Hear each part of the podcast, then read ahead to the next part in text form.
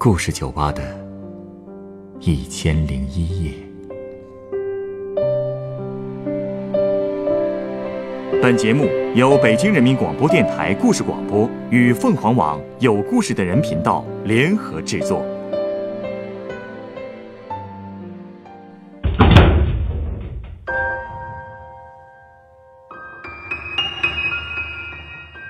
欢迎光临故事酒吧。今天来到酒吧的这位客人向我讲述了他邻居两口子的婚姻故事。奉行着所谓开放式婚姻的他们，是否能够幸福开放的白头到老呢？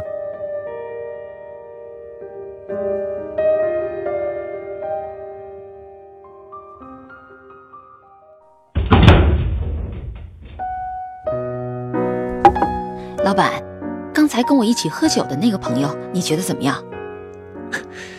怎么样？没怎么注意啊，不过感觉挺开朗的，一直和你有说有笑的。哎，干嘛突然这么问啊？因为他身上有故事啊。哎，你别看他现在这么开心，头2年没少找我抹眼泪啊。哎，过去她老公跟她搞什么开放式婚姻，可说到底谁受得了这么开放啊？开放式婚姻什么意思啊？这就得从头说了。他呀，其实是我的邻居，叫乔亚。2016年的时候，我搬家搬到了他们家对门。刚搬过去那会儿啊，我就跟乔亚还有她丈夫认识了。她丈夫叫张泽。哎，当然了，楼房里的邻居嘛，你懂的，也不可能熟到哪儿去，顶多就是电梯里碰见了，互相点个头，就算是打招呼了。后来有一天，我下班之后等公交车，就看见张泽搂着一个年轻的女孩从车里走出来，直接就进商场了。哟，他和那个女孩一看就像是在热恋，特别亲热。后来啊，回家等电梯的时候，我正好碰到了乔亚买菜回来，看她拎着两个大袋子，我就赶紧帮她提了一个，然后呢，还随口问了一句：“怎么就你一个人啊？你先生呢？”他平时是不是很忙啊？哎，是忙，忙着到处拈花惹草呢。她知道她丈夫出轨了？听那个意思确实是，搞得我也挺尴尬的。其实啊，她说完也有点不好意思，就又补充了一句：“哎，你看男的是不是都这毛病啊？”哎，所以要看紧一点啊，尤其是像张先生这么优秀的人。哎。聊到这儿的时候，电梯到了，我帮他把东西拎出来。他开家门的时候问我要不要进去坐坐，我还是觉得气氛挺尴尬，我就没去。不过呀，从那以后我们的关系倒是亲密多了，见面呢总要聊上几句。后来呀，我看他们夫妻两个早上一起上班，偶尔呢晚上还一起散步，节假日的时候一起带着孩子出去旅游，一家人也看起来其乐融融的。所以我一度还怀疑自己那天是不是看错人了呀。不过后来到了中秋节的时候，我才知道自己应该没看错。你又看到那个男的出去约会了？不是，那天晚上我从公司聚餐回来，到家门口的时候，我就听到隔壁在吵架。哎呦，我犹豫了一下，但最后还是没有敲他们家的门，毕竟两口子吵架嘛，也很正常，我一个外人也不好说什么。但是2个月之后，一天夜里，乔亚突然来找我，当时我都已经睡了，开门一看我就吓着了。乔亚满脸都是眼泪，一下子就把我抱住了。小石，哎，乔亚你怎么了？你别哭别哭，慢慢说。小石，我好害怕呀，虽然我都恨得牙根痒痒了，但我还是下不去手，怎么办呀？下不了手是什么意思啊？我也是一头雾水啊，就赶紧把他拉进了屋里，让他慢慢说。今天晚上我给张泽这个王八蛋牛奶里加了安眠药，我本来想让他变成太监，然后再也不敢兴风作浪，再也不能干那事儿。什么？可是我拿了剪刀试了好久，我还是不敢下手。你哎呀，你怎么那么傻呀？多亏你没下手啊，要不然这可是伤害罪呀！我知道，但我恨死他了，我好恨啊！我这过的是什么日子？这得恨到什么程度，才会想干这种事儿啊？我也觉得不可思议，就赶紧问他到底怎么回事啊？他这才把他们两口子的事儿从头到尾跟我说了一遍。哎，乔亚呀和她老公是大学同学，张泽属于那种很开朗、能说会道的人，而且长得那是一表人才。乔亚呢长得也不差，有好多人在追，其中呢就包括张泽。后来两个人就在一起了。张泽呢脑子灵活，一毕业呀就和一帮同学创业，做起了电商。借着那几年的好势头，那搞的是风生水起，很快就买了房子。他们俩呢也就顺理成章风风光光的办了婚礼。婚后不久呢，乔亚就怀孕了。可是啊，到了快生的时候，她发现张泽出轨了，对象是张泽公司的客服小妹。乔亚也是偶然发现他们俩在微信里面打情骂俏的聊天记录才发现的。哎呦，他们聊的那叫一个火热，那个小妹一口一个亲爱的，张泽还管她叫小甜心小宝贝。哎呦，聊的内容别提多露骨了，不用猜，俩人肯定是睡过了。我跟你说，乔亚当时都快气疯了。张泽态度倒是挺诚恳，直接跪在地上求她，还赌咒发誓说自己就是因为乔亚怀孕了，自己有生理需求才和小妹逢场作戏的，还说会立刻跟她一刀两断。哼，生理需要这理由要是成立，那么多女人生孩子的时候，他们老公是不是都可以名正言顺的出轨了？哎，可是乔亚却接受了。哎，毕竟啊，她马上就要生了嘛，自己也不可能在这个档口离婚呢。她就让张泽呢立刻解雇那个小妹，张泽也照做了。没过几天，乔亚就生了儿子。张泽是鞍前马后的伺候，确实也很上心。他给乔亚请了最好的月嫂，吃最贵的月子餐，张口闭口都是老婆辛苦啦，老婆你是我们家的大功臣什么的。儿子满月的时候呢，张泽还请了乔亚娘家和全公司的人办了一个隆重的满月酒，还送了乔亚一个1克拉的钻戒。出轨那档子事儿呢，就算是彻底过去了。不过有第一次，恐怕就会有第二次吧。哎呀，你说的太对了。虽说那次之后，张泽老实了挺长一段时间，乔亚要查的手机呢，他也很大方的让乔亚查啊。但是到了儿子3岁那年，就又开始了。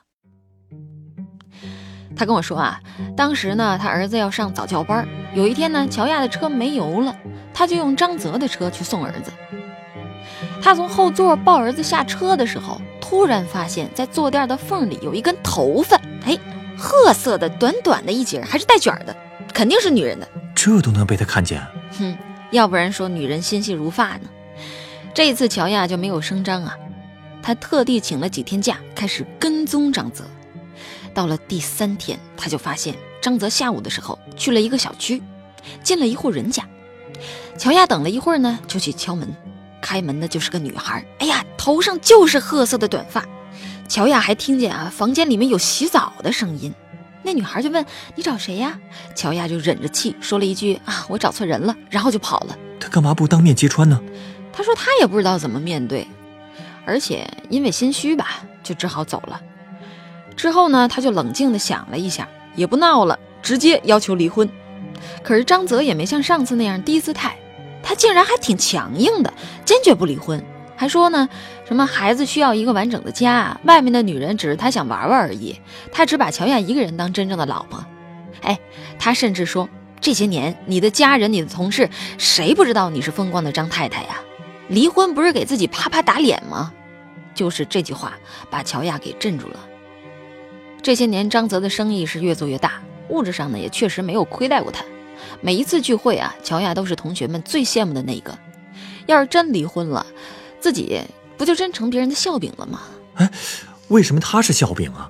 这做错事的明明是她丈夫啊！嗨，知道的人可以说是张泽花心，不知道的难道不会觉得乔亚是因为啊没有魅力才管不住自己的男人的吗？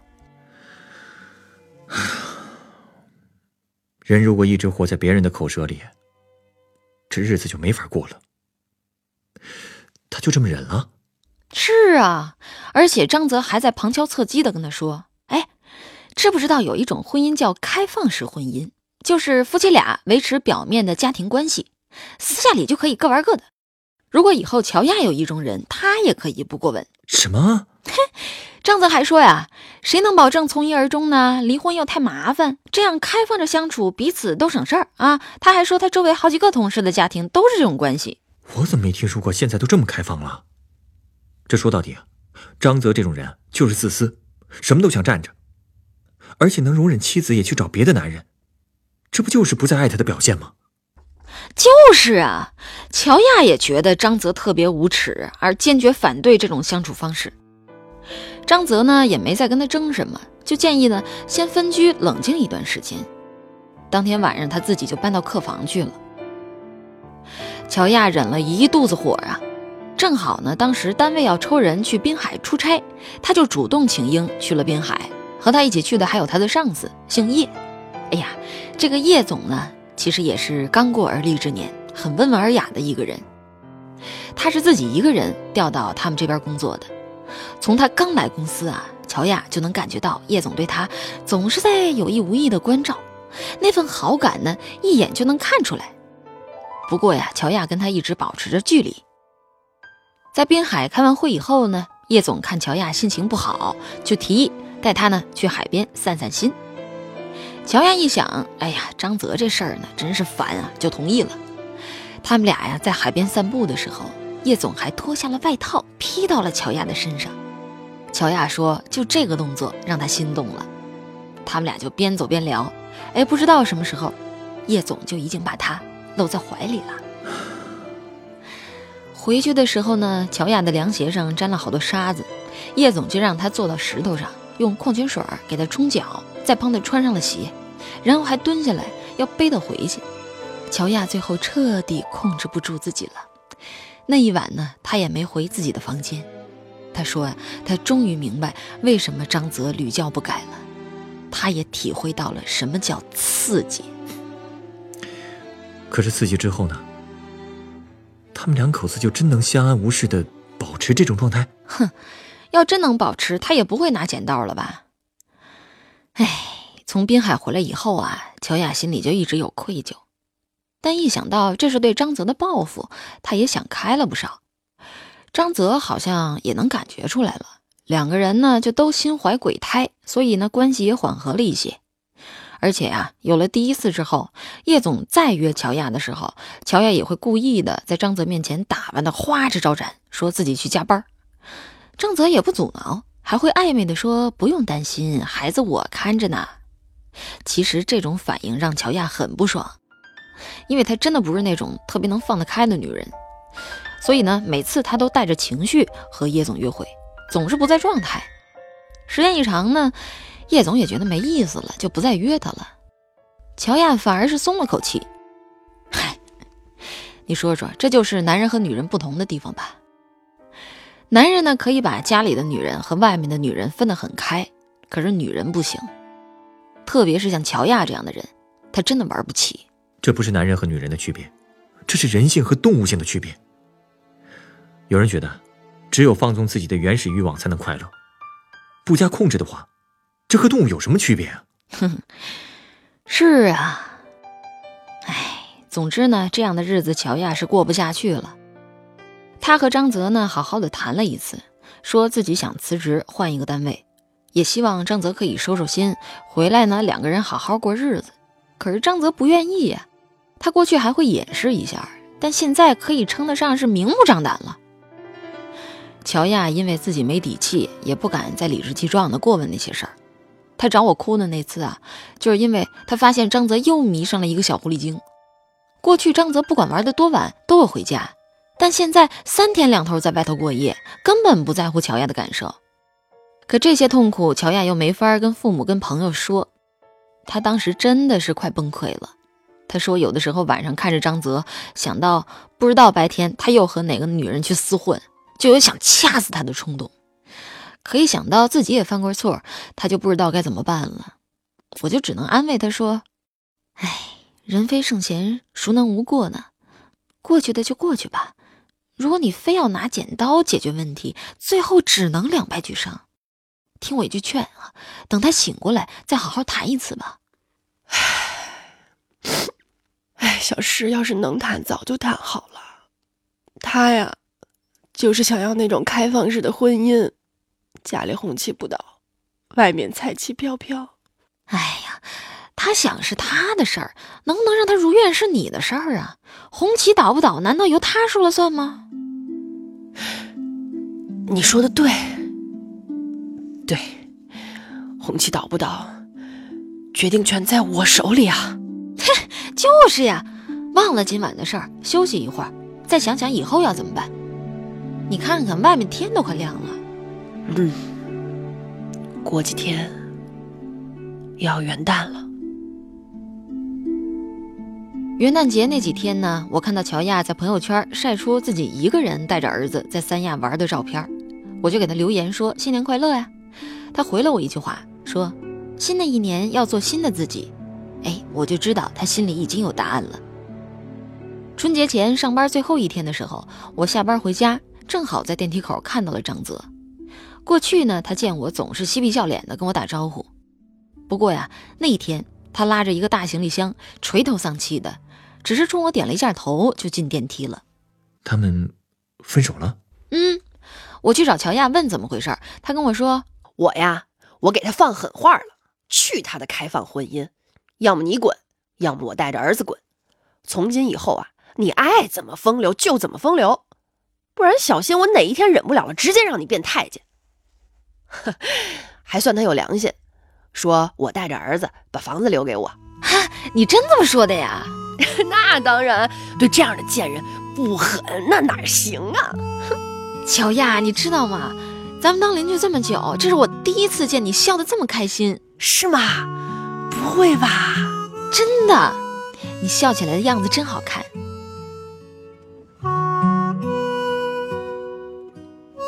从那以后呢，我几乎每天都能看见他乐乐呵呵的。虽然一个人带着孩子很辛苦，但他的心情比过去好多了。平时啊，父母也会过来帮忙，比如今天就是，否则他也没空出来跟我聊天。原来如此，他现在过得开心就好。哎，你稍等啊，我想送你杯鸡尾酒。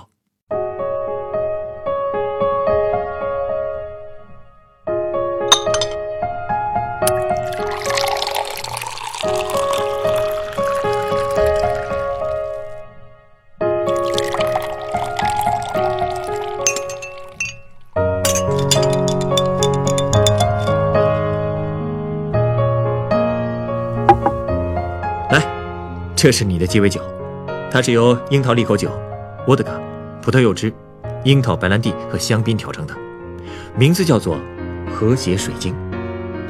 这杯酒呢，其实也代表着我对婚姻的看法。你的看法是什么呀？我觉得婚姻的基础是爱情，爱情是纯洁的，就像这杯纯白色的鸡尾酒。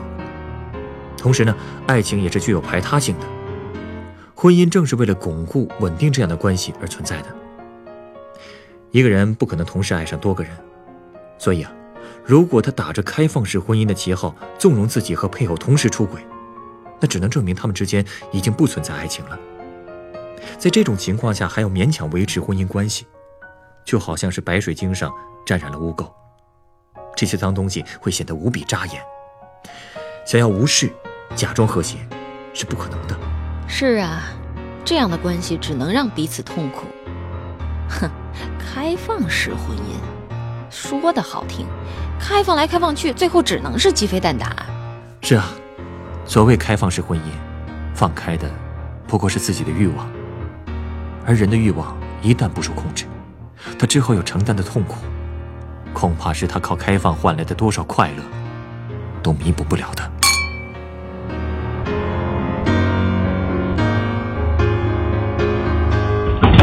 本故事选自凤凰网有故事的人独家签约作品《开放式婚姻》，开放了谁？原作金石，改编制作程涵，演播楚涵、徐冉、陈光，录音严乔峰。下一个夜晚，欢迎继续来到故事酒吧，倾听人生故事。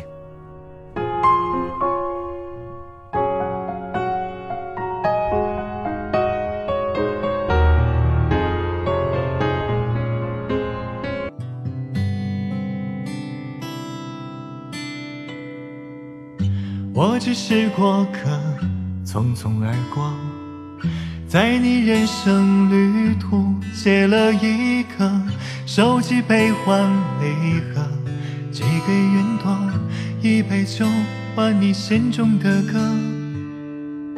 你也是过客，匆匆而过，把所有的坎坷归于生活，笑着诉说喜怒哀乐，而伤口却还没有愈合。你害怕吧无常给你的起落，你怕面具取代着我。你害怕吧岁月给你的挫折，理想随着白发褪色。我们都是过客，在人间留一抹烟火，都有璀璨一刻，在被长夜吞没。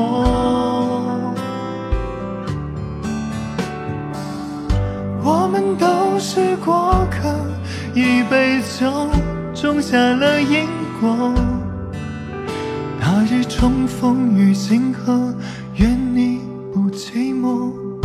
在故事酒吧唱一首你我的歌。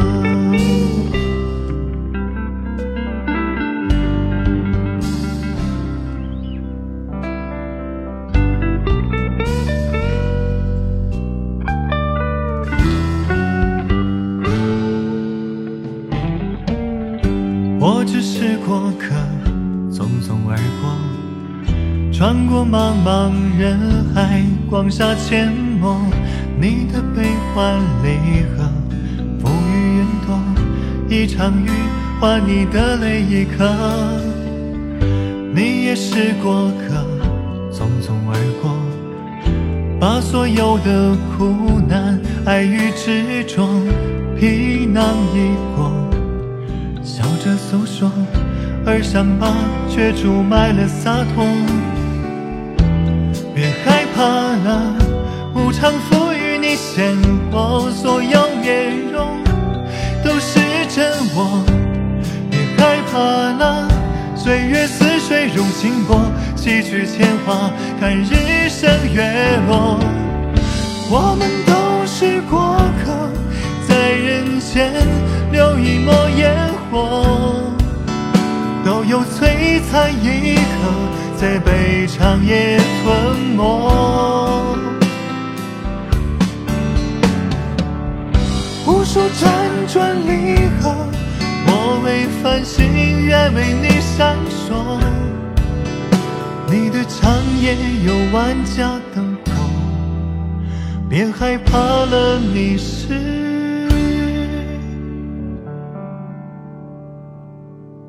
温暖的